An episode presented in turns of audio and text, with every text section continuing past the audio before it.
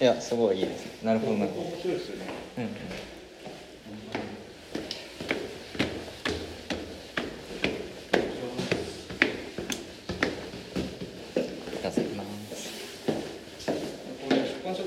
はいはいはいそっかまあ土地柄そうですね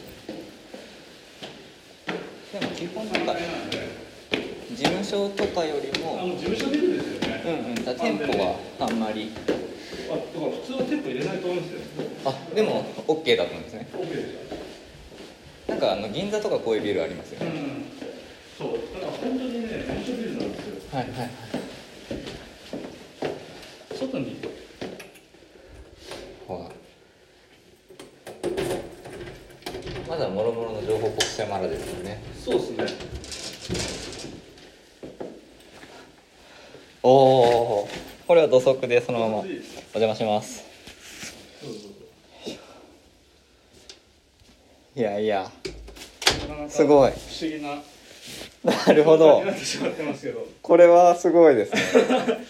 ない。あんまり見たことないと思うんですけどねこういうのうんあれですねなんかあの僕行ったことないけどあのロカンタンさんがもともとそうマンションの一室でやっててっていうのが多分こういう感じだったのかな外に座ってでもなんでもいいんですけどあありがとうございます。まあここは多分いろいろ変えたら変わるとは思うんですけど。ねいやなんかそう照明とか変えたら全然また変わりそう。基本古本メインなんでしたっけ？そうです。でもここに真ん中にうんうん。あのネノイさんの重機がボンと入るんで。あの入ってすぐのそうするともうかなり真ん中は新神棚になります、はいはい。あでもその棚あるだけでもうはい。本屋さんですねあでこうソフビが増えていくんですね。ソフビねでもでも置き場所がそうなんですよ。置き場所がだから棚作りますよもっとここにはいはいはいはい。はいへえまず全然適当にしか並べてないんですけど。はいはい。これ基本的にもう買い取りとかされてるんですか？買い取りもちょっとずつはまあちょっと始まってはいますけど。はいはいでも基本は蔵書増量が多いですね、うん。この全集とかも買い取りあはいはいはいはい。してますねもうこれから買い取り全然いつでもあの作家とか研究者がはいはい。売ってくれるんであれば全然買い取りたいですね。なるほど。竹内さんもよければ全然。すごいもう普通に見ちゃうな花を。えー、あ久しぶりに見ましたこれ。今もう文庫になってるからえ先より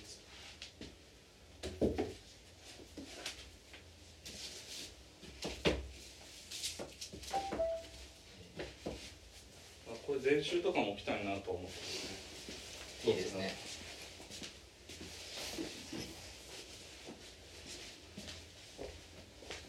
おすぐに欲しいのがたくさんあるなあマジですか？いいな。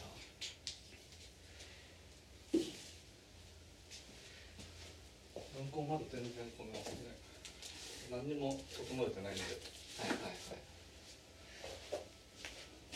えー、すごい。いいな。いいですね。ワクワクする品揃えですね。いいな。結構でもね地味に結構いい本あるんですよね。このこれとか結構みはいはいはいはい。あとめちゃくちゃ値段上がってるのとかありますよ。ねこれこまだ。うんそれこそこの作業率とか、まあ、文庫出たから多少あれしてなだからあれてるかもしれないけ相当上がどやばいのあもありますね。あのどこにあるかな。しかも刺繍はなんかそういうの多そうだな。そう。うんうん。普通に買ったら数万円クラスもあると思います。そうですよね。はい。うん。この全集70巻セットも結構いいやつじゃいいやつこの70巻セットは70巻セットで売るんですか？どうせなら売っちゃえばそのね方その方がいいですよね。いやいいな。は文庫も結構いろいろあるっちゃあるんで。いはいだからちょっとあれなんですよね。値段値付けしたら。まあ、4月入ってからなんで値付けして。そうですよね、はい、本格的に買い取りするのは4月からなんで、うんうんうん。そしたらまあだいぶ変わると思いますねもう4月になったら新刊も準備しちゃうんで。そうかそうか。それであと建物内のこの中も結構棚作ったりしたらもっと本屋っぽくなると思います、うん。もうちょっと蔵書は全然蔵書というか本はねはい。増えると思いますけど、うん本当最初ここ壁あれだったんですよ。開けといて展示とかしたかったんだけどもう全然言ってましたよもう全然全然そうですあダメだ本置かなきゃダメなんだと思ってはいはい。作るしかないんだだテレビから結構本棚も増えるから、はいはいはい。結構本だらけになっちゃいそうななるほど。気がしてますけどねいやーいいな楽しいな。謎空間が。で、まあ、その読書会やら何やら。はいはいはいはい。もうなんですよね、まあ、企画が結構やっぱりいろいろ話があってあそうなんですね。このラジオでどこまで言えるかわかんないですけど。そうですね。これ今一応録音してますけどまだ挨拶もしてないので。そうですよね。そうまだあのあどうします？一回オフレコで話す？オフレコそうですね。オフレコのとこちょっと話しておきます。じゃあちょっとこれどこセーフがあじゃあ一回ちょっと切りますね。一回停止しますね。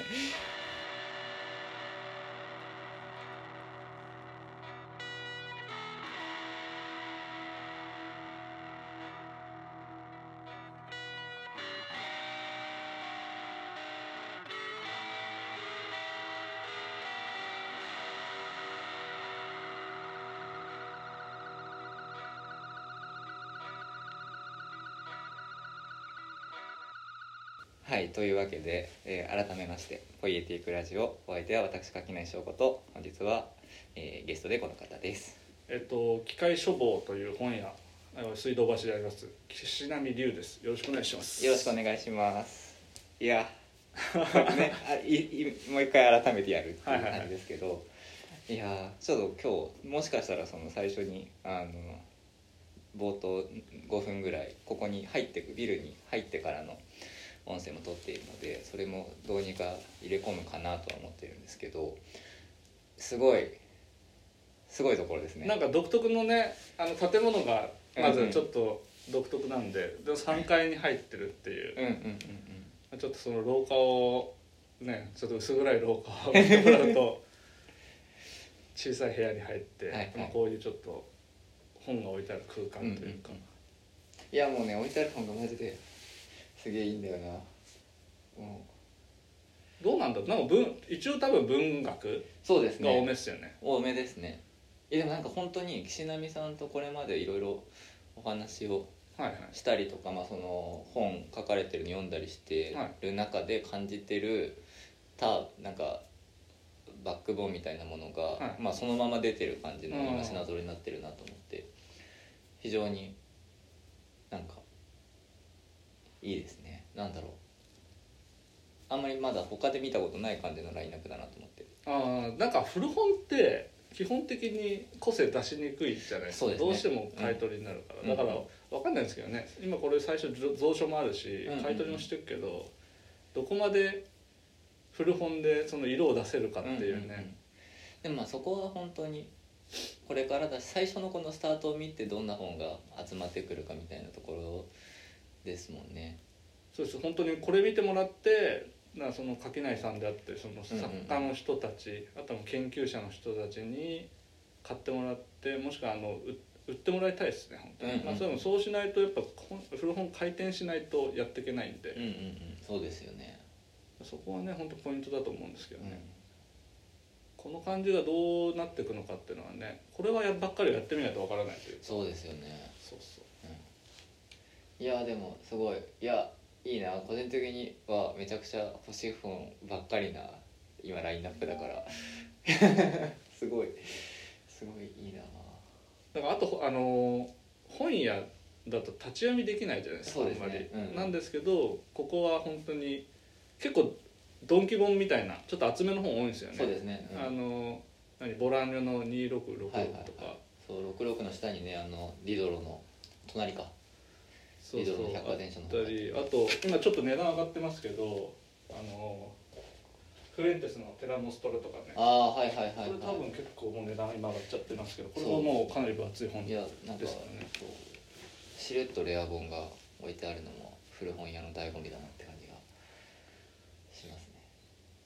あとは刺繍とかも結構あるんで。そうですねまあ、だからあの文学一応文学サロン兼アトリエ兼あの古書店を名乗ってるんで、はい。そのドンキ本をゆっくり選ぶってなかなか難しいから、うんうん。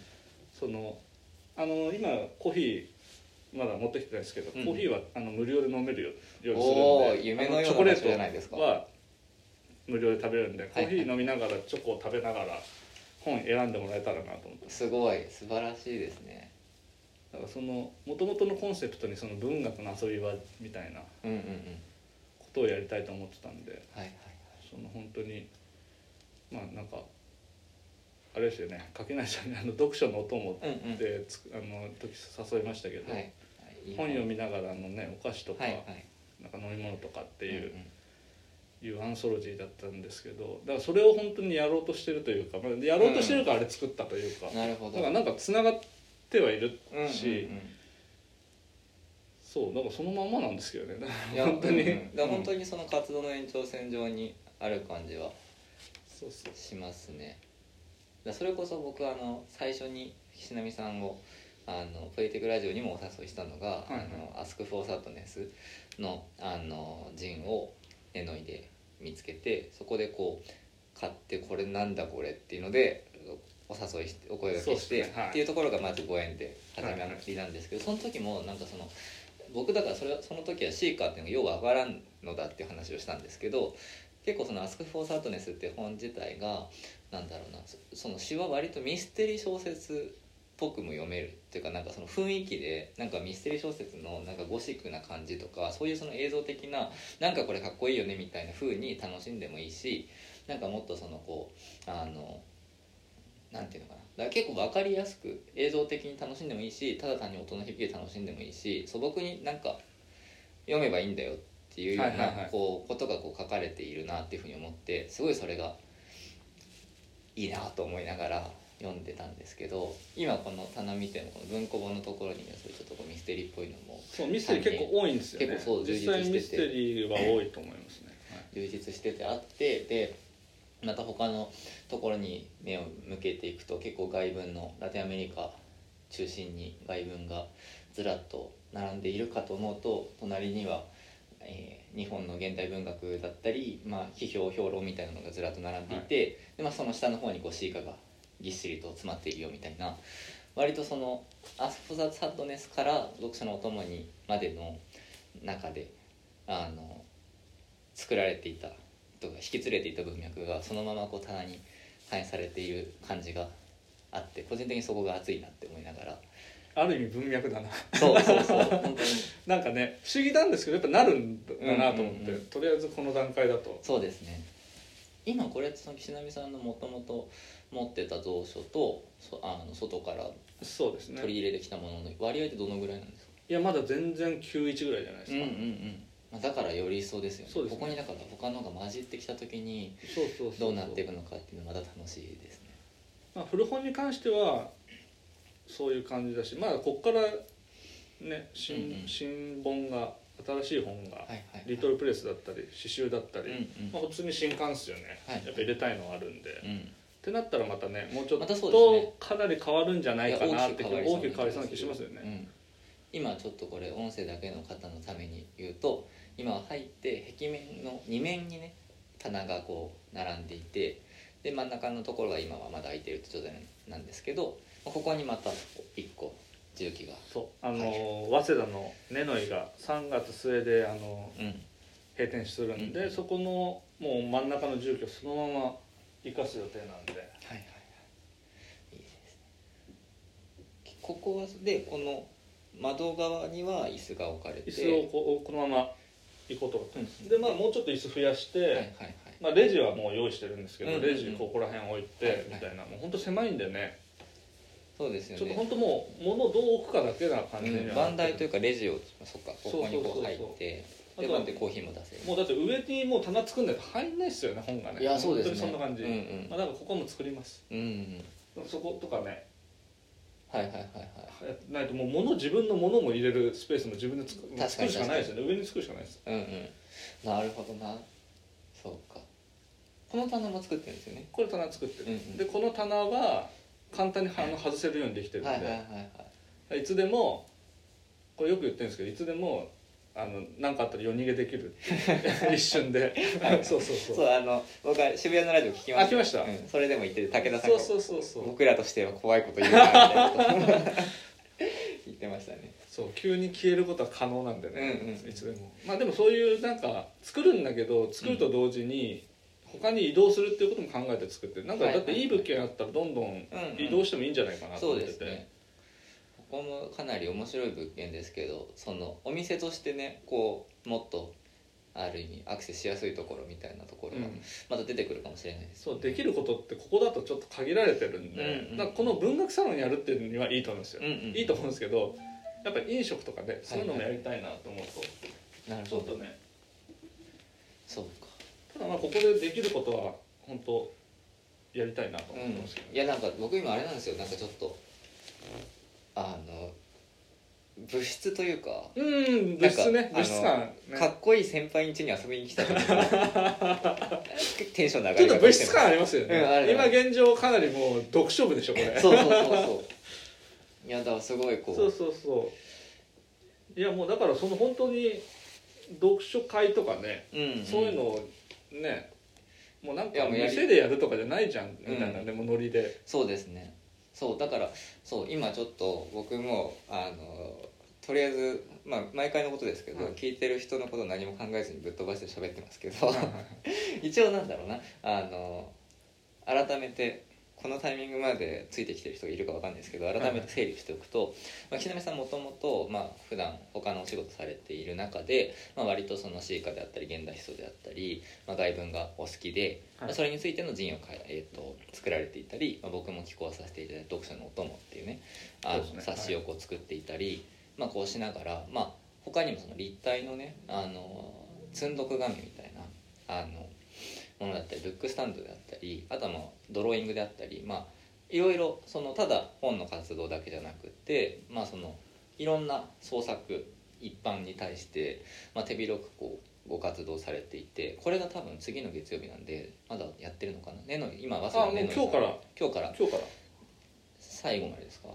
今日からさ、まあ、一応明日からが本かあの一応はいはいはい。3月15から3月31日っていう予定で組んでたんですけど、まあ、今日から一応もう販売も始まってて、あの岸波流小泉小夜作品展っていう名前でうん、うん。あのね、猫のイラストで有名なイラストレーターの小泉さんがドローイング壁面にやってて、はいはい。で今回僕が立体系を下に飾ってるみたいな展示が、まあ、2週間近くあって、うんうんそうですね。ちょうどそれさっきね設営してきてそうですよね。いう活動もしてますね、うん。本屋でな、まあ、本屋で何ができるかっていうのをね、そうだから本当に本を中心としつつもそれだけにとどまらず本屋でやってる展示のあの活動であったりとかもともとご自分でギャラリーで展示されている時とかもそうなんか絵を展示しながらなんかその自分の好きな刺繍が並んでたりとかまあ、割とそういうそのサロン的な機能っていうのを、まあ、ある意味そういう仮説のあの展示という形でこれまでもされていたのが今回この機械処方っていう、まあ、い一旦一言で言うならば本屋さんをやることで、はい。まあこうなんだろうな。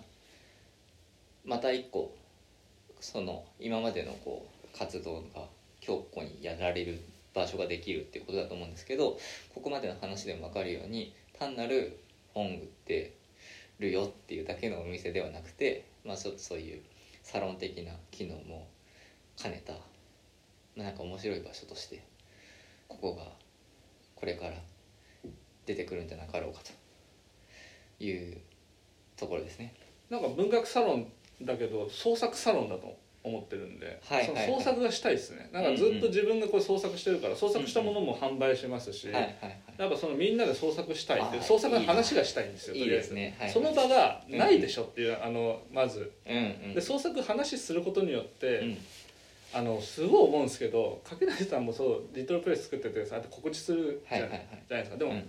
告知って何ヶ月後とかね決まってるけどめっちゃ話したいっめっちゃ話したい。てありますよね、それありますありを、まあ、オフレコで話せる場ってあった方が、うん。それがあればそのことでとりあえず満足して、うん。次の作品作れると思うんですいやよ重要なのはやっぱ作り続けるってことだからやっぱ気になっちゃうんですよね、うんうん。新人賞とかもそうで発表までの間なんか考えちゃうっていうか、はいそうい。う人ってすげえ多いんですよね、うん。この作品どうなんだろうそこで立ち止まっちゃいますからね。そう。だけどその発表までってそこでうあの発表まで待っちゃって作品作れないみたいなことになって、うん。滞っちゃうんだけど、うん。やっぱ人に話すことによってそこが流れるから、はいはい。そこを、まあ、こういう場があれば創作の話どんどんしてってうんうん。次に次に行ければ作り続けないと結局創作でもし本当に生活していくとか、まあ、趣味でもいいんですけど、うん。続けて継続させるにはやっぱ人と話すの大事じゃないかなと思って、うん。だからそういう場があればいいなと思っててうん。それがやっぱ店ではねそう話したりするのはちょっとまたハードルが高い部分もあるし、うん。本当に気楽にそう本当コーヒー飲みながらうん。お菓子食べながら、そういうことができたら面白いんじゃないかなっていうなんかそういう場が欲しかったから作ろうっていうのが大きくて、だから路面店ではないですねここに関しては、やっぱ路面店だとガラス張りの路面店みたいなのといろんな人入ってくるってことも別にそれは本屋としてはそっちの方がいいかもしれないけど、でもある意味もうここだとし知らないと来れないレベルなんで、いやそう。しかも知ってても結構来るの勇気いりますよね。そうですね。うん、いやだからその秘密基地感が。はいありますね。いいなだから本当に文学サロン兼アトリエ兼古書店って言ってるのはどっちかというとそっちの機能の方が強いだろうと思って、本屋が後になっちゃってる、うんでも本屋やりたかったんですけどもともとやりたいから、本屋でできることなんだろうと思って、うんその自分がだってあの最初に陣出した時はもう本当に全くの無名状態で出してますから、うんうん。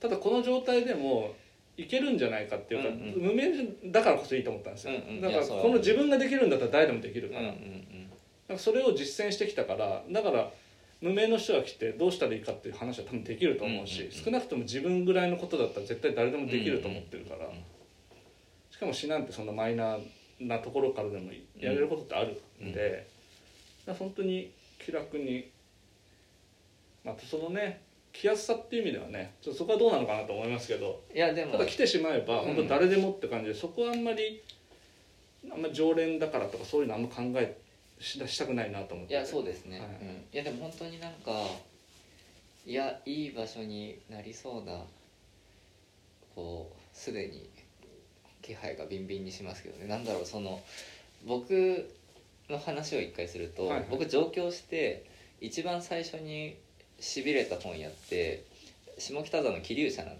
ですよ。あの汽水空港さんが多分あの結構インスパイアされた元としてよく言及されてる本屋さんなんですけど、本当に多分大きさとしてはこれより小さいぐらいじゃないかな。もう4畳半とかまあへー。6畳ぐらいかな、まあ、ぐらいのあのスペースで全部セルフビルドで作っていてで真ん中にこうカウンターがあるんですよ。でキッチンとカウンターがあってあ。で壁面だけ本が売ってはいはいはい。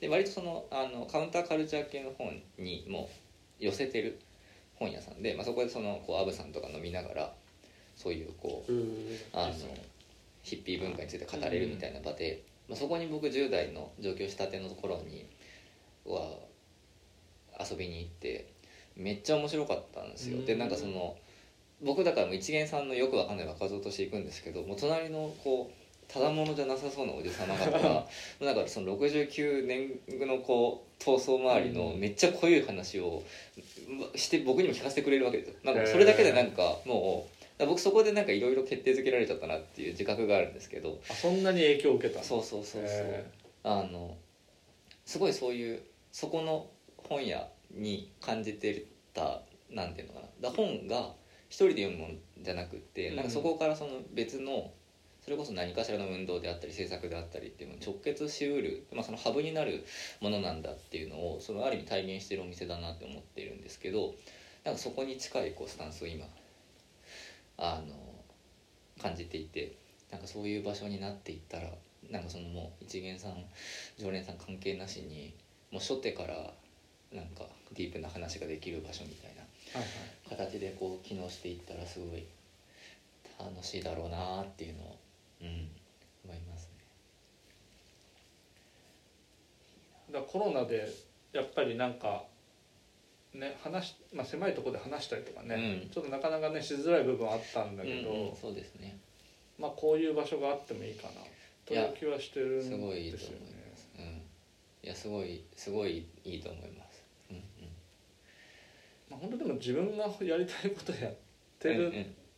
としか言いようがないん。ですよねだからそのそうそうそう。やっぱりねバンバン人が来るような場所じゃないかもしれないけど、うんうん。そういうのはそれでね自分の創作をガンガンやるし、そうですね。だから本当にねそこのまあちょっとあのなんでどうやっていくのみたいなところうんをちょっとお伺いしていければと思うんですけど、まあ、さっきもちょっと一回聞いたんですけど、はい。はいこの機械処方のその営業時間っていうのはどのぐらいなんですか、えっと週に何回うん。とりあえず今年は月火金土のうん12時19時で、1219時で週4日。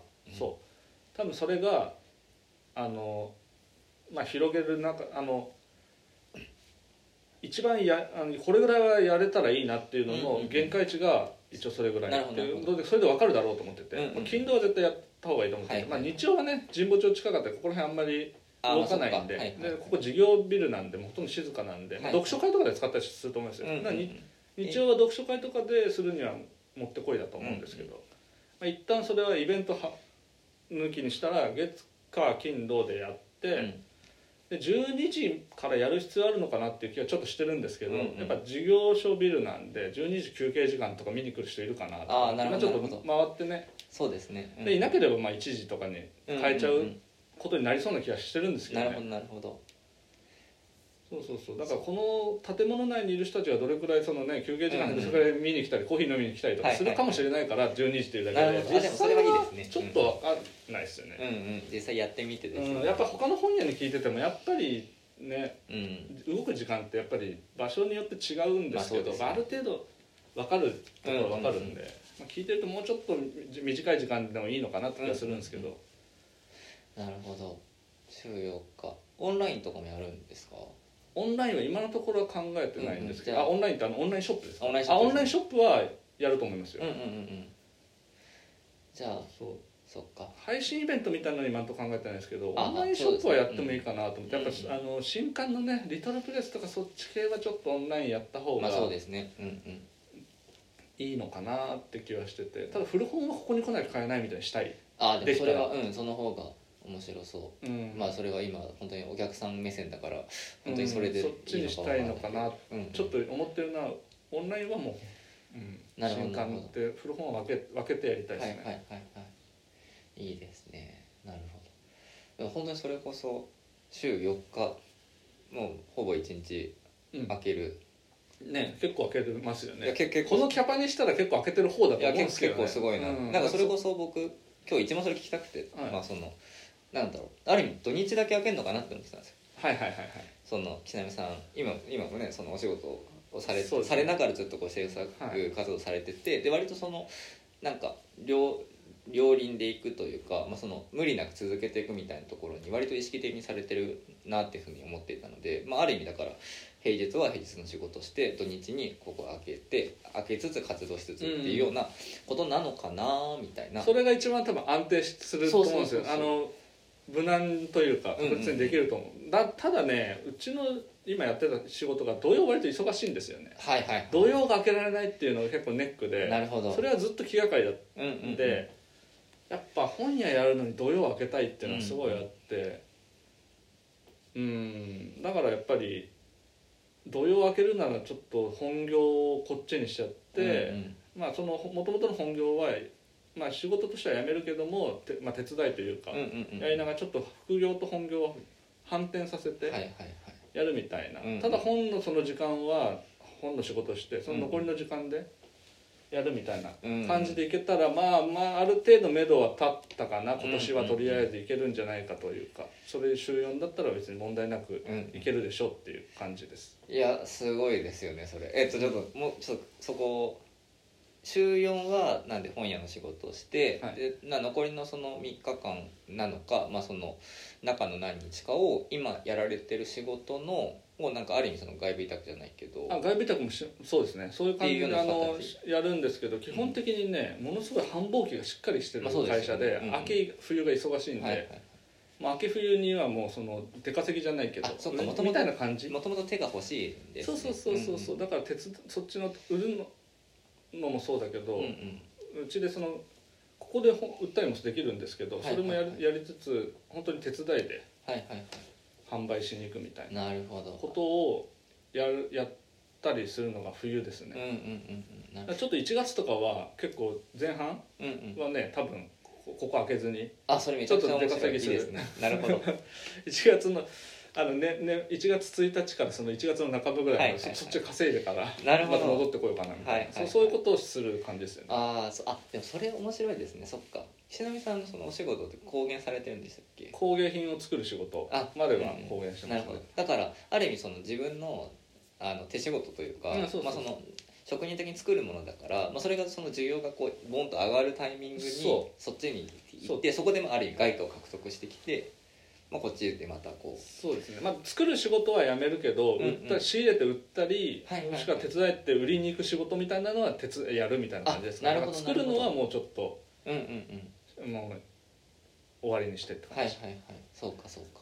それはやっぱり作る方はなんかある意味設備だったりなんだったりが必要だからそうですねもう通わないと、まあそうですあの会社に行って働かないといけないんで、まあそそれができないんですよね、うんうんうん。やっぱり当然のことながら。なるほどなるほどあでもそれ結構今僕いい話だなと思ってその岸波さんがもともとそういうなんだろうな割とその職人的なことでお仕事されてるのを、はい。まあ伺ってたので、はい。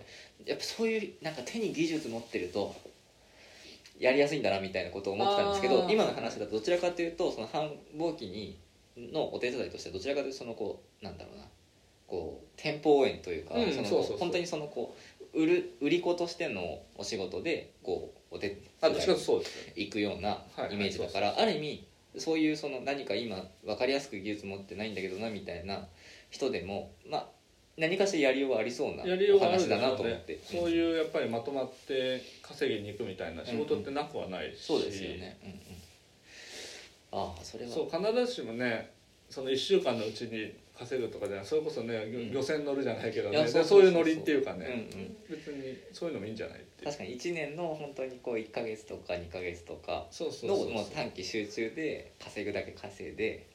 そうそうそうそう。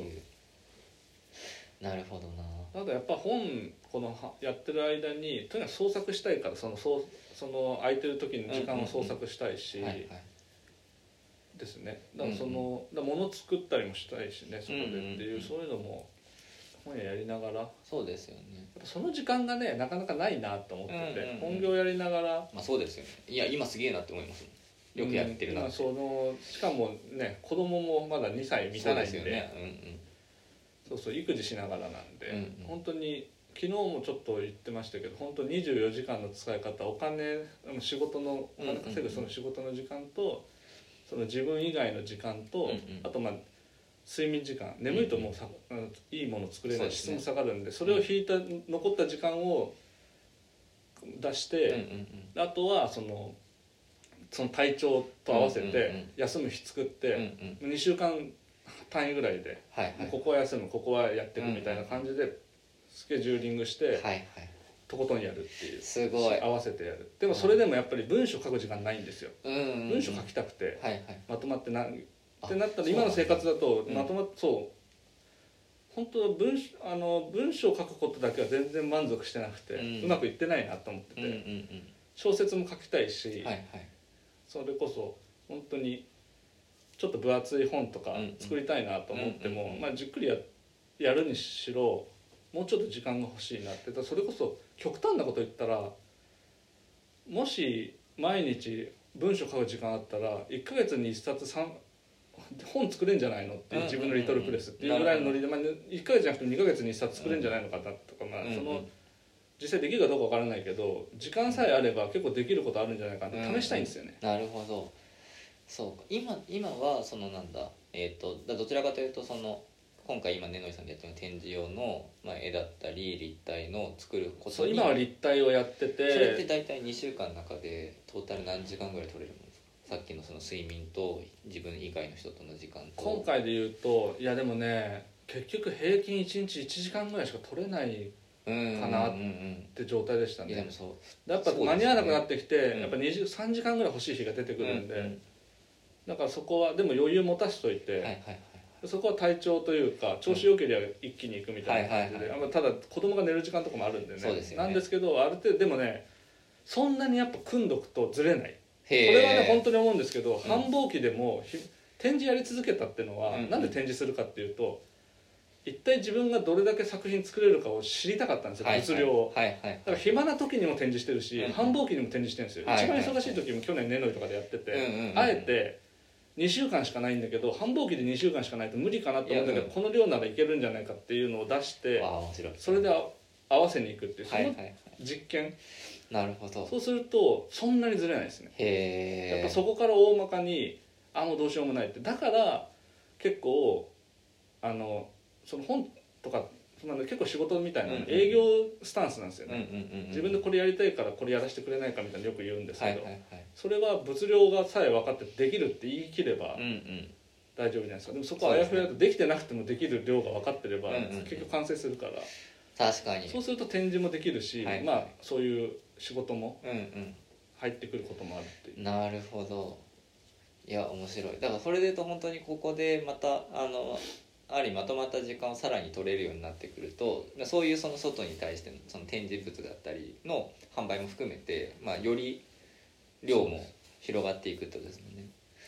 だから本当その水面下でじゃないけどこういうのしたいねって話は結構あるんですけど、うんでもやっぱりできないものとかもやっぱり時間的にやっぱりその仕事が秋冬忙しいんでできなかったのもあるんですけど、うんうん今のところ何月か何日まではやりますよって発表してできなかったものってないんですよ、はいはいそれでキャンセル入れたこと一度もないんでおー。その手前で無理ですってはっきり言うんでうんうんうん。逆に何か頼まれても無理なものは無理っていう、はいでも無理って言い切るのにもやっぱ分かってない。そうですね。うんうんそのスケジュールの組み方みたいなのすごいずっと意識してるかな。そこはやってるかだから本もこの、ね、6月からこうやって週4でできるっていうのも、うんうん。絶対できるっていう自信があるっていうのはそこは組まれてるんで、だから結構細かくなここまで今こう本入ってますけど、うんうん。これは何月3月までにやっとこうとか、うんうん。ってなって止めて今止まってるんだけど全然はい。止まってても全然問題ないというか展示を今やっていや次は展示やろう。はいはいはい。で4月から値値付けして、うんうん。で真ん中に新刊台入れよう。はいはい。っていうのがまあ4月。でうん。5月に本格的に、まあ、準備うん細かいところ、まあ、その照明であったり棚であったりを、まあ、ゴールデンウィークあたりでやればっていうのもやっぱりその組み方というか、そこはほとんどそのスケジュールが全てじゃないかなとなるほど。創作のそのうんだからそのだから本当ね思うんですけどその詩人の人とかって、まあ、よく言ってますけど、やっぱし詩人は詩だけ書いてて他のことは他の人がやった方向ですね宣伝とかって、うんうんうん。って思うけどやっぱその分担性じゃないけどだから自分の中にその作る人と営業する人みたいないや2種類がいるタイプ、これは多分感覚としては代わりに読む人の友田さんとかいやうんそうですそういう能力うんうんなんだなと思ってて、うんうんだからすごいあの友田さんのやってることは共感しますけどね。太田さんとかねはいオート人の、そうですね。いやでもそうなんですよねでも柿内さんもどっちかというとそういうタイプ僕はそなんじゃないのかなとの思ってタイプだな。って思ってます。なんかていうかなんていうのかな。今そのある意味外に誰かにピックアップしてもらうタイプの分泌やっていくのってあんまり割に合わないなって思っているです。えっ、となんていうのかな。僕すごい子供の頃はうん。それこそ小説家になりたかったんですけどうんうん。なんで小説家になりたかったかっていうと、はい。みんないい家住んでたからなんですよ。そうなんだ。あの僕名古屋にあのはいはい。実家なんですけどその当時は多分まだ名古屋大の教助教授かなんかだった森博の家がうんうんその辺に確かあったんあですよ、森博なんかめちゃくちゃそうそう。でめっちゃすげえじゃんみたいな、うんめっちゃいい家住んでんじゃんって思って、小説家って儲かんだな 森博だからしかもしかも文字書い文字書くだけで儲かんだなみたいなのでとんでもない量でもでもそれやっぱり夢があったんですよ森はいはいはい。博に対して、うんでも今今の時代なんかデビューした人でその森博並みにね億稼ぐみたいな。東野圭吾とかね。そうそうそう。でも今ミステリー作家って言いますけどね。そうそうそう。なあんまりそういうイメージが湧かなくうて、ん。で僕がミステリーから遠ざかっちゃったのもあるのもあるんですけどなんかそのめっちゃ景気よくなめっちゃ売りますせみたいなはいはい。のがなくて今身の回りで言うとそれこそ1万部売れたらもう大はしゃぎみたいなところで言うとそろばん弾くとそれじゃあ家賃にも足りねえみたいなことになってくるとあんまりそこに書くモチベーションがなくてっていうのがまずこうなんか実覚としてあるんですけど、はいはいでそうなってくるとやっぱり僕今明治のあのあたりのあの文学をちょろちょろっと勉強し始めてるんですけどやっぱりワクワクするんですよね。でうん書いてるものが面白いかどうかとか以前に実業なんですよね文学が。うんうんその同人誌がいろいろ出てきてきてっていう時代からするとその頃の文学って要するに僕らの世代でいうところのなんかそれこそライブドアとか ZOZO タウンみたいなノリで文学やってるんですよ。うん。だから起業家精神なんですよね。あそうなんだ。そうだからそういうなんか自分たちで新しい事業を起こしてはいなんかその新しいまあ俗な言い方する新しい市場を掘り起こして、まあ、そこでなんか一山当てますぜみたいな、こう気概を感じるんですよ。でもしかしたらそれが社会貢献というか社会を何か変革していくようなことになるかもしれへんみたいなそういうノリを感じるんですけどだからそうなってくるとやっぱり自分でなんか全部やる事業として起こすところからやっていくみたいなところをやらないと今文字書く楽しさって、だからそ文字を書くことに対する報酬ってそんなにないなみたいな気持ちがある中で多分こう全部やる作るところから営業まで全部やるみたいなところに楽しみを見出してるところがあってなんかそれはすごいだから本当に友田さんとか岸波さんとを見ていてで僕はそれを割と本当に無理のない小さいところでやってるだけなんですけどお二人はすごい本格的にそこに乗り出していく感じがあってああいやまあ全部小さいことやってる感じですけどね。小さければ小さいほどいいと思ってるんうんうんうんうん。でその感覚はあるんですけどでもまあやっぱ本屋やるってなるとね結構大きいことやるって思われてまあそういう部分もあるのかどうかはちょっとやってみないとあそうれですけど、ですね。そうなんですよね。やっぱりなんか僕はなんか好きなことやるために好きなことやるときに営業はするんですけどうん。そろばん弾くのが苦手で気づいたら手元に何もお金が残んないことが多いので。そうか。そうだから安心してお金はちょっとお金を考えないために お金はもう別のところで考える、はいはいはい。でもでも制作する時はそこはちょちょっとそこ苦手だけど、まあ、なんとかなるぐらいの余裕でやっていこうみたいなこう感覚でやってるんですけど今のさっきのねあのあれなんだ？あの季節労働的にこう、うん。ちょっとこう集中して稼いでそれをこう補填しつつ自分たちのやりたいことをこうやっていくっていうスタイルとか、まあ、なんかやっぱりなんかいろいろやりはあるよなっていう。なんか一個に絞ってこれだけみたいな1個だとやっぱ危ないと思うんですよね、もちろんあのあとあやっぱ本業と副業を逆転させた時に、まあうん他でそういう稼ぐところがあればいけると思うかもしれないけど、うん。一方でその個人事業主の問題がやっぱあるんでうん。やっぱりその税金だったり保険だったり、うん。そこは本当考えておかなきゃいけないしそうですよね。そうだやっぱね、こ今ややった瞬間はよくてもその来年大変なんでだからそこら辺もちゃんと計算しといて、もう大丈夫だっていう状態でやらないとやっぱ不安なままやると大変だと思うのでね。やっぱそこら辺はね考えることはすごい増えますけどね、めちゃくちゃありますよねありますきっと。ありますやっぱり、そこはやっぱり考えとかなきゃいけないんで、うんそういう大変さはやっぱりありますよね個人事業主はね、そう絶対じゃあその税金回りとかはねもうそのうん組織や肩代わりというかそのい考えるというコストを全部こう誰かがやってくれてたところがね、出てきますもんね。すごいな。ただ本当に何が一番メリットかっていうと働く時間を自由にできるっていうのはうん。本当のメリットだと思ってるんで、う思います。やっぱりその、自分でえ営業する時間営業時間ですよね本当にうんそれが自由に決められるわけだから、うんうん。そこは生かさないともったいないなと思ってますね。なるほど。いや一番働きやすい時間を自分で作ってー働いうんうんてうん、ってことですよね。あとは本当にやっぱ創作で生活するってものすごい難しい。いやアンドうん。本で稼ぐって生活するってすごい難しい。その難しいと難しいをやった時に一体どうなるのかっていうのが、ただ合わせたら逆にできることってあると思うんで、そううんうんうん。いやーなんか。とことんねニッチな方向にどんどんやっぱ行っちゃうんですけどね、うん。どうしてもいねやろうと思うと。やっぱいい本屋作ろうって気は正直あまりないっていうかそのいい本屋はあるんで、そういうところに行ったらいいなっうん。て自分で思っててやっぱそのないものを作るって方がやっぱり気持ちが強いですね、うんうんうん。いいな。難しいですけどね。そのねその なんつうのいい悪いの概念とか人によって違うと思うんですけど。ね。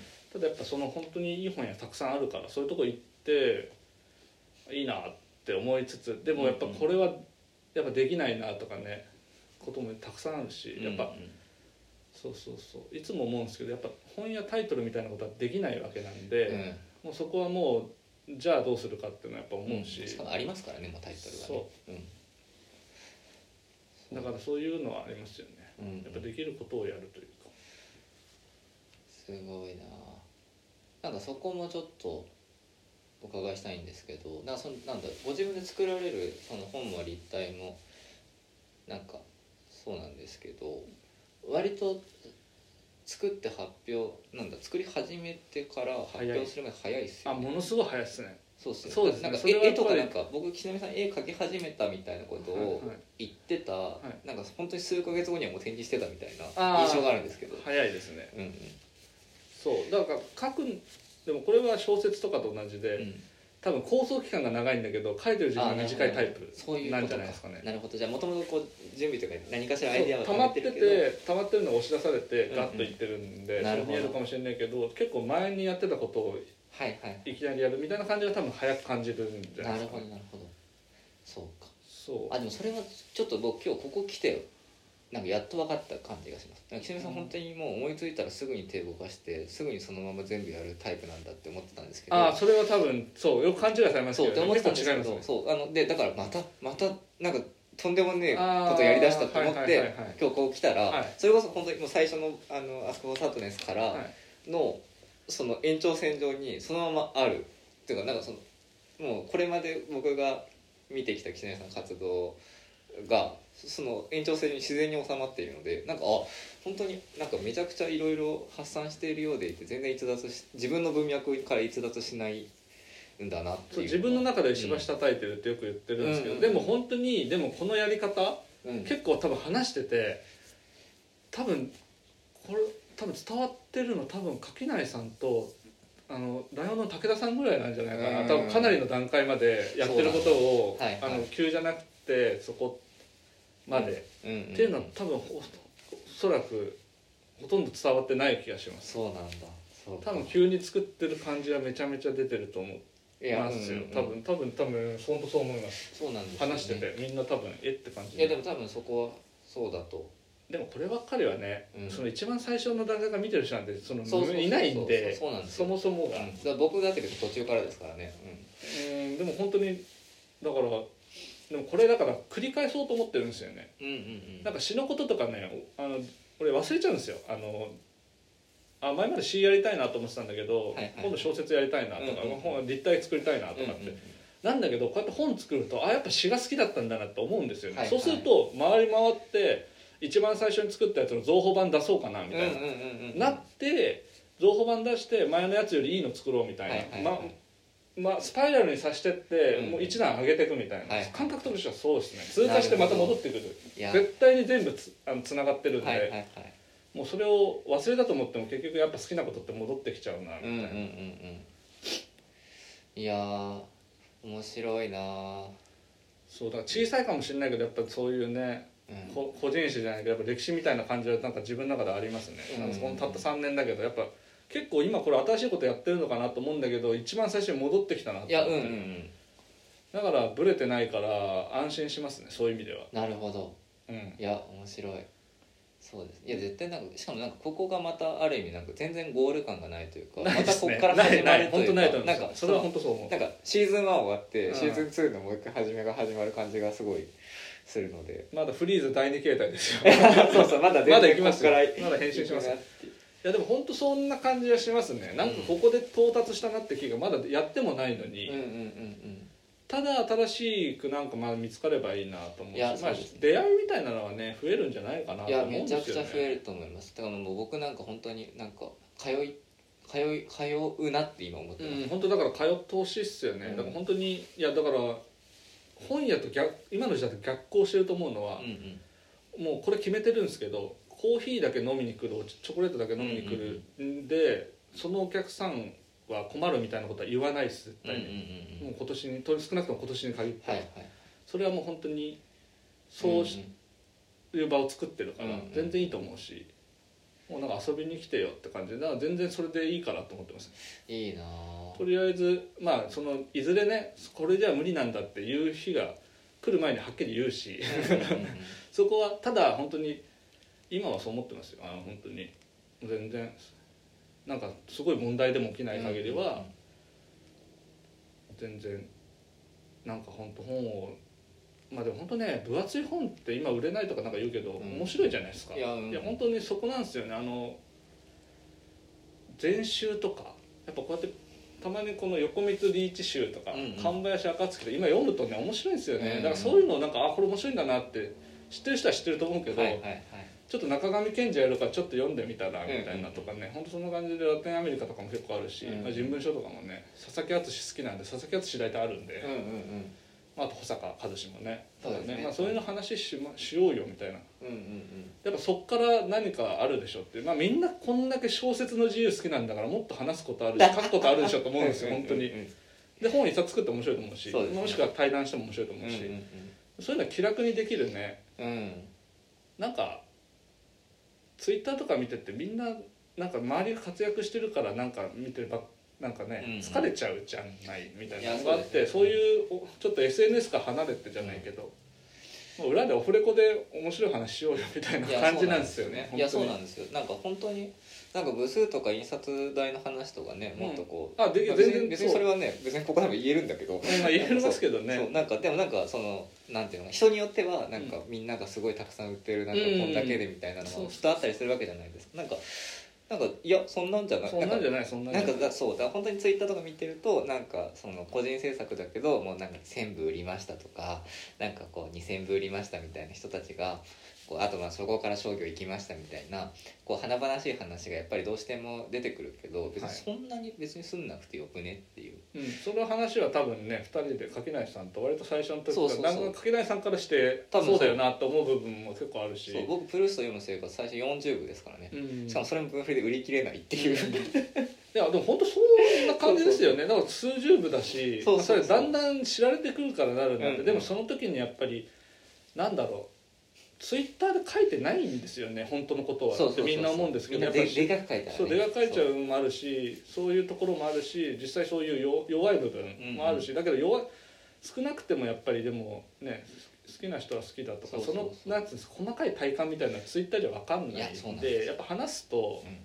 あこの感じの人だったらやっぱね受けるよなみたいなのってやっぱねやっぱね結局人と人が会うとやっぱうん。面白いこと起きるんで、そうなんあとやっぱりそのジンの活動において、売れ線買うみたいなのってまだなんていうのかな浅瀬じゃないですか、本当に面白いこうつながりって、うん。なんか数十部とかなんだったら5部ぐらい吸ってないようなところに行った時になんかその作り一緒に作ってる人たちのうん。コミュニティが出来上がっていくみたいな、こう世界があったりするのでなんかある意味手作りの世界にその商業の文脈をそんなに持ってこなくていいんじゃないっていうのはすごい思うんですよね。だから最初「アスク・フォー・サートネス」のなんかお話聞いた時も結構いいなと思ってあの表紙にこうねシール貼って一個一個手手張りでの製本だったりっていうのである意味そんなに量産できない作りできないですね。まあしてもやっぱ時間かかりますね。そうそうそう。みたいなものをなんかまあそれでもこうコンスタントに、まあ、ちょこっとずつちょこっとずつ増やしながらっていうのがなんかいやそうそれだよなみたいな気がしたりして面白いなと。あれもでもだいぶ前に作ったんですけどね、はいはいはい。一昨日かな本屋からあの欲しいって連絡来て、はいはい。はいはいまあ、ないんですけど。ないからだから本当にうん分振りで増補版みたいな感じで、まあ増補版兼ねてるもう新作、はいはいはい。間に合えばおあなんか書いてましたね、うんそうそこれは刺繍の入門書かもしれないって本を作りたいなと。もうちょっと分厚くしていいでもまあ手頃な値段でうんうん。やりたいなと思ってるんですけど、まあ、そそれもこまで余裕があればねそれは手製それは手製本でいこうか、うん。いきます。あれスクサンタスで吸って最終的にいつまで吸っててどこまで吸ったあれいつまで知ってたかな？でも読書のお供が出たあたりで、うん。するのはやめてる気がする。まあ多少吸ったかもしれないけど、うん。うんそうそう。そうなんだ。読書のお供は今読書のお供はねもうあともう10部切りましたね。そっかそっか。ちょっとやっぱここのとこちょっと今日も根野井さん持ってったりしたんで、うんうん分振りで多分なくなっちゃうと思うんですけど本屋巡りの方も多分もうそんなにはなかったですね、うんうんうん。だからもう基本的にジンはちょっともうなくなりかけてるんですけど、はいはい。まあ、竹花さんとの往復書簡とかもあうんうんもうあともうちょっとまだあるんであそれを売っていきたいなと思うんだけど、あれは印刷所ですか？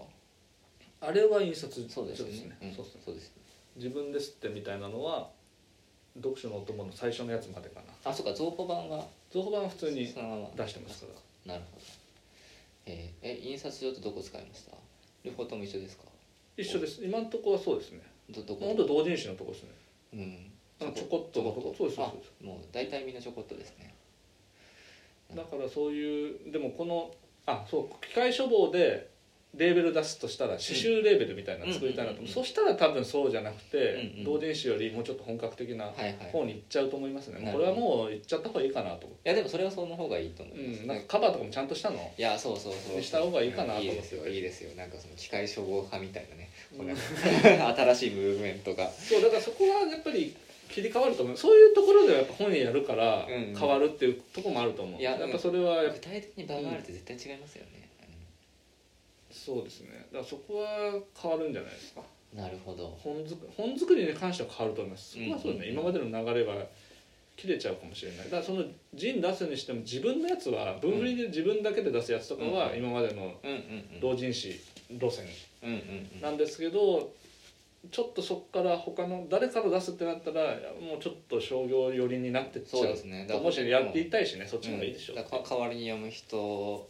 の系譜がこうまたそうですね。だからそのそれはちゃんとなんつうの全部こっち持ちでうんうんうん。印税を支払いするっていううん形、うん。いやでもそれではしだけどその著者に払ってもらうってことはしない。うんうんうん。いやすごく。それはそれは決めてます。そうします。いいですね。いやー楽しそうだな。なるほどね。そうだからその出版もねやりたいんですけどね、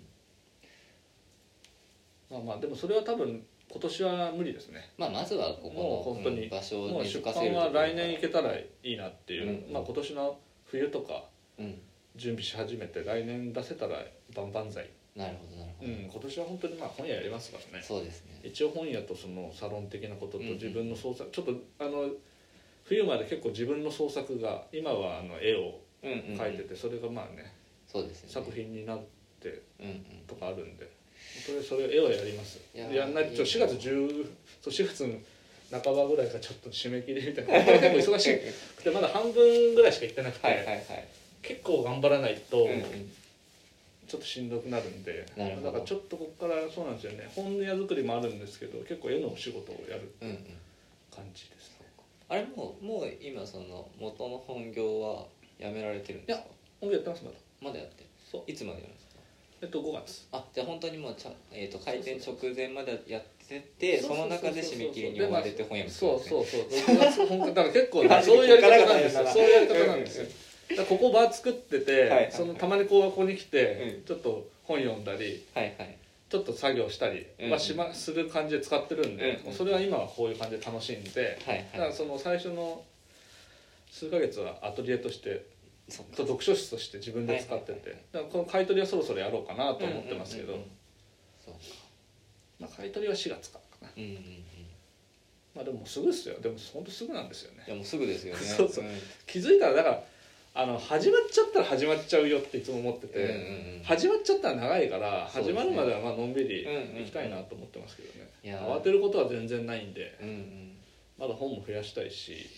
とは思うんだけどでも多分自分の性格からしてキャパ決めちゃったらそこからあんまり増設とかしないと思います。一回スタートしたらスタートから結構本屋って変わっていくじゃないですか。ね。結構そういう本屋多いじゃないですか、うんうんわかんない。絶対は言えないけど多分スタートで決めた冊数をずっと続けながら、無理して増やさないみたいな。なるほどだから本当にそこもだからさっきのねあの制作に当てられる時間のスケジューリングと同じようにもう一回これで決めてそうこに合冊わせて。数はもう回転させる決めて回転させていくっていう感じにしたいですね、それが多分安定させられるんじゃないかなそっちの方がとうんうん思ってて、だからただもう難しいのはやっぱその何度も言ったけどやっぱ作家と研究者から本を仕入れたいんですけど、うんうん。それがうまくいくかいかないかで全然話変わってくるじゃないですかね。すね。うん。それができれば古本が回転すればくんですけど、うん。やっぱり自分の活動的にやっぱり結構言われるんですけどやっぱリトルプレスとかその刺繍うん。鹿版刺繍とかを仕入れる方がやっぱりみんな注目してると思うし、んそっちがね増えてっちゃって、でもこれね難しいところでやっぱね配分はうん。55じゃ無理なんですよね。うですね。55の本屋って多分魅力あんまりないんで。ないと思う。うん。これはみんな言うんでどっちかに行っても73ぐらいなんですよね、うんうん。でそれがやっぱね古書を7以上にして新聞を3とかうん。で維持するのって結構難しいんですよ、なんでそれができるのかっていうのが逆転しちゃう可能性はうんそれはあの否定できないというかもう今の段階から「いやそんなことないよ」保証点で押してくよっていうほどの自信はないですね。そこはね、まあそこはねやってみうん、それやってみないとわからない。ただこうあの古本好きなんで、うん。やっぱりそうは言っても。僕もちょっとな本が溢れてきたからぜひねそれは本当にあの本当に、まあ、作家って研究者って言ってるけどその創作してる人ですよ。うんうん。創作してる人の本だったら本当買い取りたい。うんうんうん。やっぱそういう創作してる人がどんな本読んでるか単純に自分が興味あるんで、うんうんそういう本が並んだら面白いなと思って。できただから一番面白いのはその垣内さんが例えば仮に売ってくれたとしたらここはかけその売ってくれた人が名前出していいんだったらこれ垣内さんのああなんか本ですよ。そうそうそうスタイルで。そうそういう選書古本でも選書団ってできるんじゃないのとうん思ってて、うんうんそれはねあの人の本が読めるならみ買いたいみたいなはいはい。のがあったら面白いなと。それは面白そう。見たい、いいですね。そうなんですよね。いいな。そう。かいやーなんかいろいろやなんか僕もなんかこれなんかやりたいなみたいな気持ちが出てきますもんね、うん。すごく小さいですけどね、うん。でも本当にイベントみたいなのいくらでもやりたいですようんうんうん。ね、うん。いいですね。なるほど。そんなところかな。いやーすごいワクワクするな。5月の 27? 27がスタートになる予定ですね。だから分振り明け。分振り5あそうか月21でしたそうです。だから21にあの自分もあの売りに行くんで、うんうんうん。でまあそこでちょっと本を仕入れれたらいいなと思ってますね、はいでそういう本も並べて、うんでもうそのリトルプレスに関しては本当にそのさっき言った詩人が作って、うん。それで告知は別の人がやった方がいいみたいなうんうんうん。スタンスなんで本当に仕入れたら宣伝はすごいするし、うんうん。だから本当少数精鋭のそのけいいと思ったものをうん。たくさん平積みして売りたいなと思ってます、どっちかというとそっちの感じ。あの種類いっぱい置くというよりは、うんうんうん。平積みでベスト20じゃないけど、はいはい。置いてってみたいなみたいなことを考えてますけどやってみないと分かんないですよね。これも本当に、うんうんうん。ただできたらあの自分もそうだしやっぱ長い目で売っていきたい。売ってもらった方が嬉しいんで、うんうんそういう店をしたいですね。リトルプレスに関しては。うん。いいなあ、と思ってますね。いいですね。なるほど。いやー楽しみだ。まあなんかね本本屋の話にやっぱなっちゃいますね。やっぱね。そうですね。でも今まあどうしてもね。うん、で今はまあでもその,、まあ、そのまず本屋っていう側がありつつ内実としてなんかサロン的になっていくでそのサロン的になっていくところに関して今なんか具体的にあったりするんですか？こういう人がこういうことやりそうみたいなとか。こういう人が？えー、となんだろうなそのちなみさんがここで何か制作されてて、はい。その制作についてのなんか相談事だったり一緒になんかやれるあーみたいなそれは全然ところはなんかまずあるじゃないですか。ありますね。なんかそこのなんだろうなんか今実はなんかまあ名前出さなくてもいいんですけどなんか他のなんか誰かとなんか何か企んでることが。あ創作に関してですか？そうそうあの創作とかそのこの本屋じゃない機能のサロン的機能の部分に関して。サロン的な機能に関してはあうちでやるというよりは、うんうん。意外と他のところに僕が行ってあそれはありますよ今のところそれはあります。うんなるほどなるほどそれはねあのこれ店やるけど活動はするよって、だからうんうんうん。外部で読書会みたいなのはもうすでに2件決まってるようなもんなんですけどここで誰か呼んでパターンはまだね実はうん。なるほどなるほど。やっぱ店できてないのにそこまでやっちゃうと大変かなっていうのがあってその創作教室本当創作教室的なことはねはい。やりたいですけどね。うん。いやなんかいろいろねなんかお話を見たいじゃない。うんみんなでしてっていうのは楽しそうな気がする。それはそうだから意外とその本屋やるんだけどその外部で行ってやるみたいなのも全然やるんで、うんうん展示も多分他のところであったらやりたいんで、はいはいはい。そういうのはやりつつですね。やめるからこっちだけってことで全然ない、うんだから本当にもうここはここで一個拠点として持ちつつ今やっているような岸波さんの活動は、まあ、そのままそ外でどんどんどんどん続けてはいってっていう場所になっていくそんな感じかな。うん。月火金土。だから本当ねやりたいことがいっぱいあってね、うん。なんか本当今年はあの今までこの3年間というか、結構エッセイみたいな随筆、うん。今度はあれじゃないですか。随筆教室。うんうんうんうん。ね。あそう出ますね。教室ねはい。あの柿内さん出ますけど。はい。でそこでちょっと言ったけど柿内さんは基本的に批評なんかみたいなことやってまあうん。文体がね、ああいう感じになってるけど、まあ。本質的に批評だろうみたいなうんうんうん。ことあって、あれ嬉しかったです。自分もねうん随筆書いてるけど本質的な批評な人間だと思ってて、はい。はい。はい。はい。実は批評の方が書きやすいんですよね、うん。うんうん書いてきてないんだけど、はい。はい。はい。そうそれ最初の詩のやつのちょっとだけそういう部分見せたりもしてたけど、うんうんうんうん。でもやっぱそっちのね批評家の知り合いがいないんで、うんうんうん。ぜひだから批評家の知り合い来てほしい。おなるほど。批評の人が。そしたらめちゃくちゃ話したいことあるしうんうんでやっぱ批評で何かやりたいと思ってて、うん。その文芸誌の批評だけの文芸誌作りたいなとはいすごはい思ってて、はい作りたいのはねはっきり言って詩と批評ですね、うんうんうんそこは強固にあの機械処方で何か本出していくとしたら詩と批評だと思う。なるほどなるほど。うん、ただその硬い批評のイメージを溶かすじゃないけど、うんそういう系統の作品も入れつつはいはい。ゴリゴリの批評も入れつつうんみたいな、そういうのができたら一番いいなと思っててやっぱなんかすげえ哲学とかって普段の生活に役立つなってすごい思ってて、なんかその話とかってねやっぱん何それって感じなんだけど、ね、伝わる人には伝わると思うんだけど、うん。いやそうなんですよね。哲学批評。その話はもっとねなんかしてるとこではしてるけど、うん。まあ、どうしてもねやっぱでも当然のことながら専門家ねそうなんですよね、まあ、そこがなっちゃう。とこまた難しい。なんかやっぱり真面目に読もうとするとやっぱり本当にそこにあのを専門にやられてる方たちへのの凄さがやっぱり身に染みて分かるので,、そうですね。なんか自分にそう簡単にできるもんではないみたいな,、うん。なんかその一定のリスペクトはまあもちろんありつつもでもなんかそこがあんまりありすぎるとなんか門戸がどんどん狭くなってると、うん。なんか多分それは下批評も同じようななんかな謎に周りが作り手に対しての書き手に対してのリスペクトを持ちすぎた結果、うん。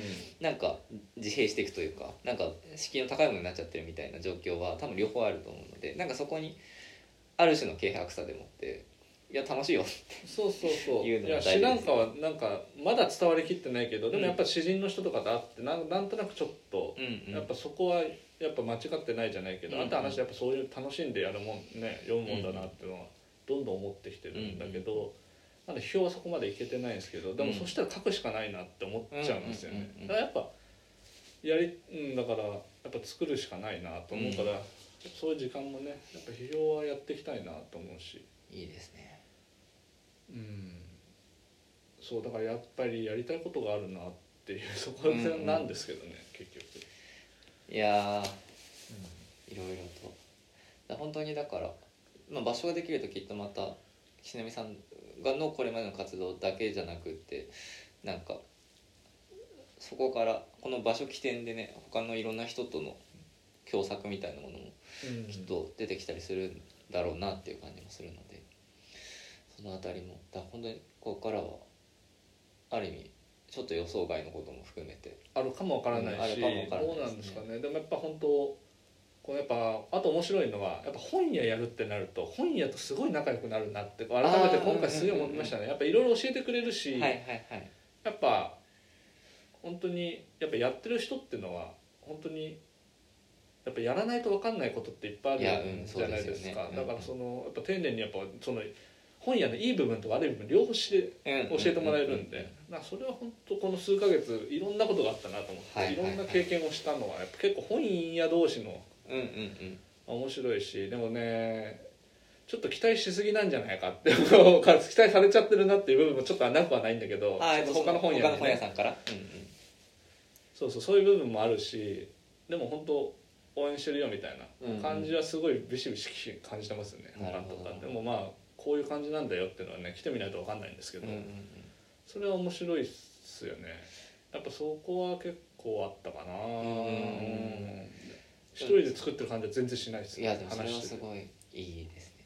でも本当にそれでも本もそうですよね、うん。なんかなんかそのさっきもちょろっとその何作ればどう作ればいいかみたいなのことを思うような人たちに対してどうのみたいな話がちらっとありましたけど作りさえすれば他の作ってる人となんかうん。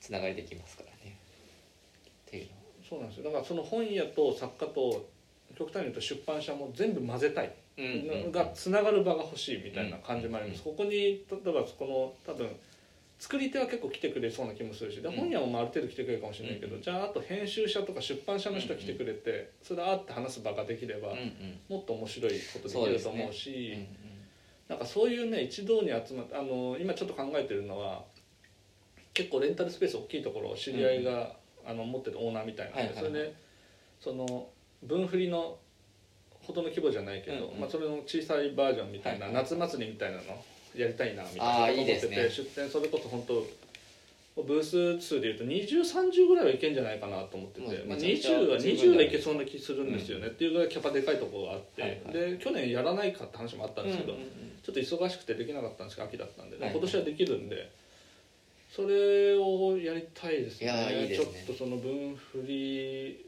が夏と秋じゃないですか、うん。ああの春と秋じゃないですか、はいはいですね。夏にぶち込むっていう、文学の遊び場でっていう名前にしたいなと思ってるんですけどめちゃくちゃいいですね。それを本当にその本屋と作家と、うんうん。うん、もうできたら出版社とかもはい声かけたりしてやったらまたちょっと面白いものができるんじゃない文学のそれこそ文学に特化してるじゃないけど、はいはいはい。そういうのはね、うん。ジャンルが特化したやつがやったら面白いんじゃないかなと思ってて。いいね。となるとまあそうですね。それがやりたい、いいですね。で本当にもう早速この場所にこうとどまらないというか収まらないいろんな活動が、結局やっぱちょっと外に出てくことにはなっちゃうと思うんですよね、でもそういうのが結構動きやすくなるんじゃないかなと思ってて。いやそうだと思います。うんうん。いや。そういうことですね。だからまあ本当今年はやることがたくさんあるからそんなにその不安みたいのはないんですよ、うん。なんかや新しいことやるから、はいはい。そこはないですねあんまり。なるほど。そうかいいな楽しそう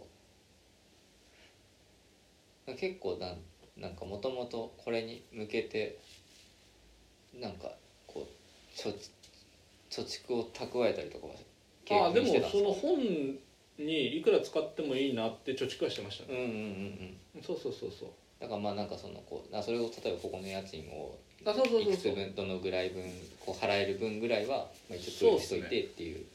そういうことですね。そこはいや向こうに3年いけますよ。おお全然。そうかそうか。全然そこ入ってこなくてもそれはなんだろうこのなんだろうなこれもともと計画してたっていうよりはな元からそういう蓄え自体は、まあ、こうコツコツとこうあって。だでもやっぱ本で何かしたいなっていうのうんうん。で溜まってたって感じですおおじゃあねもう初めからそこも計画的に、うんでも何に使うか考えてなかったですよ。本であの作ろうかもしれないあそういうことか。はいはいそうですね、うん。出版で使うかなとか思ってましたけどね、うんうんうんなるほどなるほど。がっつりいい本作りたいなで使うかなとか思ってて、はいはい。本屋で使うというよりは、うんうん。本その時までは結構途中まで本作りたいな。それやっぱ1回分じゃなくて2回分とかうんうんうんとかってやっぱね1回出しちゃうとその本やっぱね継まあ続そうですね、一人出版社やる可能性もあったと思うんですよ。うん、うん、あるうんうん。ありそうありそれもありえたと思うんですよ、うんうん。ただなんか一人出版社よりもやっぱこのもの作って売るってしゅ仕事を今までやってたからうんうん。活かせるのはこっちだなと思ったんですよ、なるほどなるほど。こっちの方がより自分のらしさ出しやすい。うんうんうん。しかもそっかそのなんか作って売ってっていうそのサイクル自体もだからここのスタイルとうん。なある意味今これまでやってきたことと連続性がやっぱりあるわけですねあとはまあまた話出ちゃうけど友田さんのね、うんはいもう背中が見えてるんで、はいはい。こっち同じ同じいっちゃうついてっちゃうけどああそっかそっか。うんうん。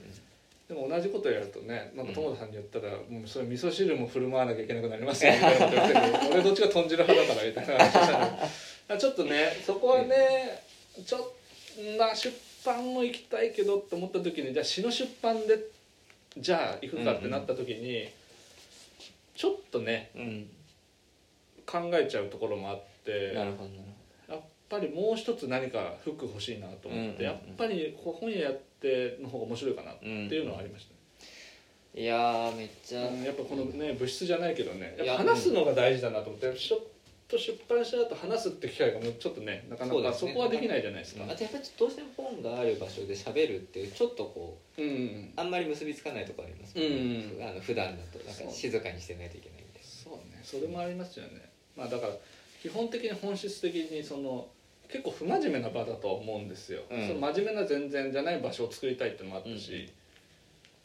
そうそう。だからそのこの軽さのノリというかね、うん。やるには結構この本屋の方がいいかなとかだからそこら辺はな結構考えてましたね。うんでもそうそうそう。でも何ですか？わたちん？私の小さな古本屋かな？あの本で千曲文庫から出てる本があるんですけどそれ虫文庫のあの店主が書いてる本ですけどそれとかね結構なかなかいい本なんですけど、そのお金どれくらいでやるとか、そのその一番ミニマムな感じがその本うんうんうん。なんかそれもちょっとありましたね。あ小さい本屋作りたいなと思ったきっかけはもしかしたらやっぱだから本読むことっていうのは大事だなと思って意外とそういうとこからそうなんでうん。なんかそういうのが昔よまあ結構前に読んで、うん。そういうのがあったからまあまあ本でいつか使うかなと思って貯めてたうんうんうんのかなって気うんなるほがするどなるほど。そうまあ、ちょっと忙しかったんです。働いてたんで勝手に溜まってたっていうのもあるんですけどね、うんうんうん。いやでもまあまあ働いてたんで。はいはい。普通に。なるほどそうそうそう。忙しくて使う暇なかったんで、うんうんうんうんっていうのも単純にそういうのもありますよなるほどなるほど。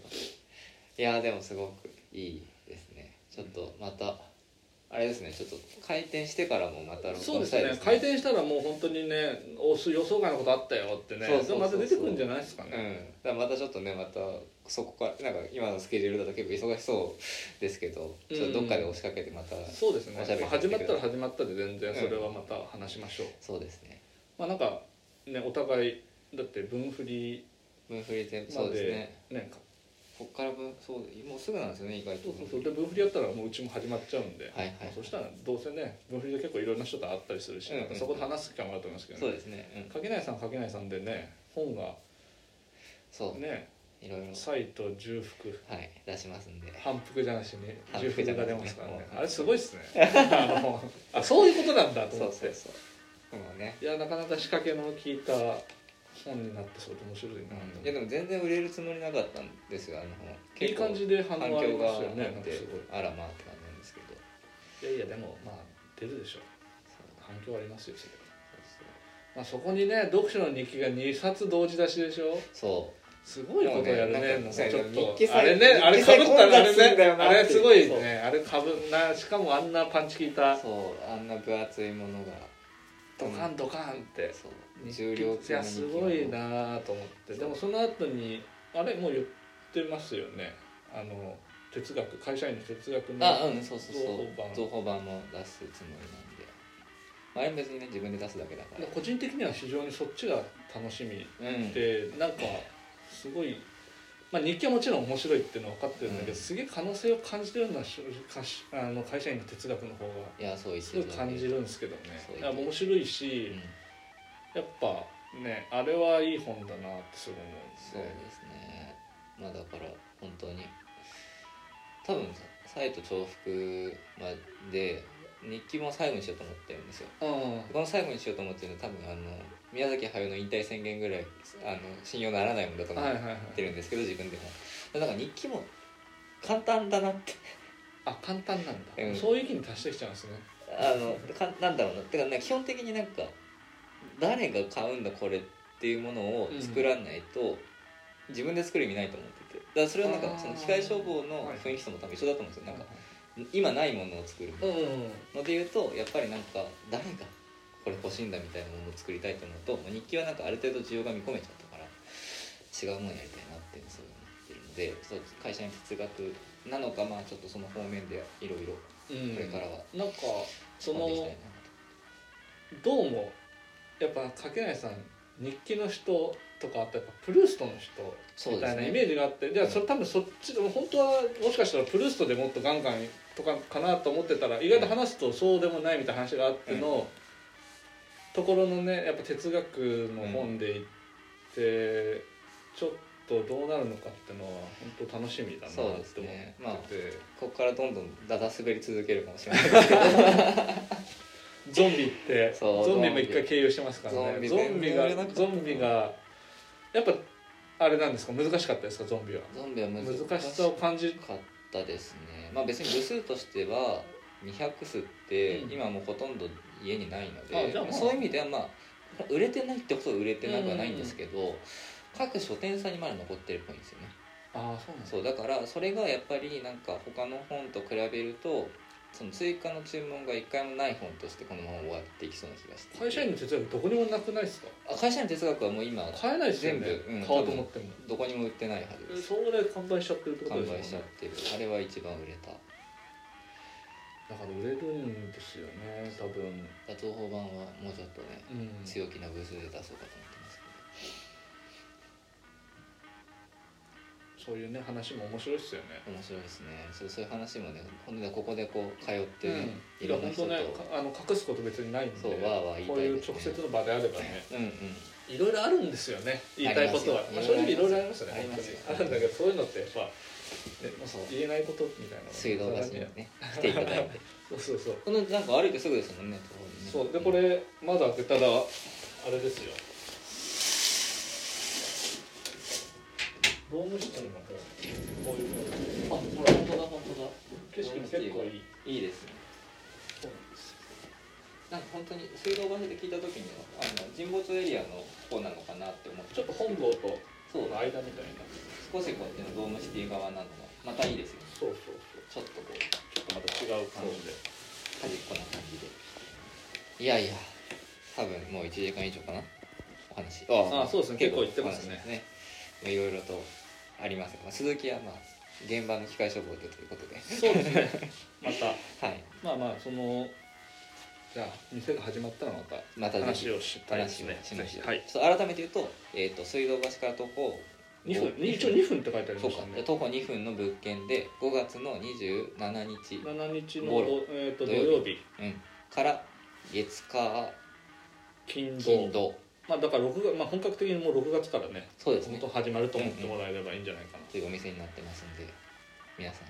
そうもう少しはもう住所とかねそういうの発表して、うんうんうん。まあ見たいと思ってますけど。お店のアカウント作るんですか？今の岸あさそのインスタとか作った方がいいのかなって気もしてますね。作るとしたらお店のね、はいはいはい。でもツイッターはこのままでいいんじゃないまあツイッターそのままでいい気がしはいます、ね。インスタぐらいは作った方がいいですよね。なるほど。まああったらきっとね、うん。うん、また違うねそうそう広がりがあればそれに越したことはないんで。なるほど。ということで、えー本日のゲストは、えー岸波龍さんでした。ではい。いつもと違う締め方ですま あそうではでもありがとうございました、はい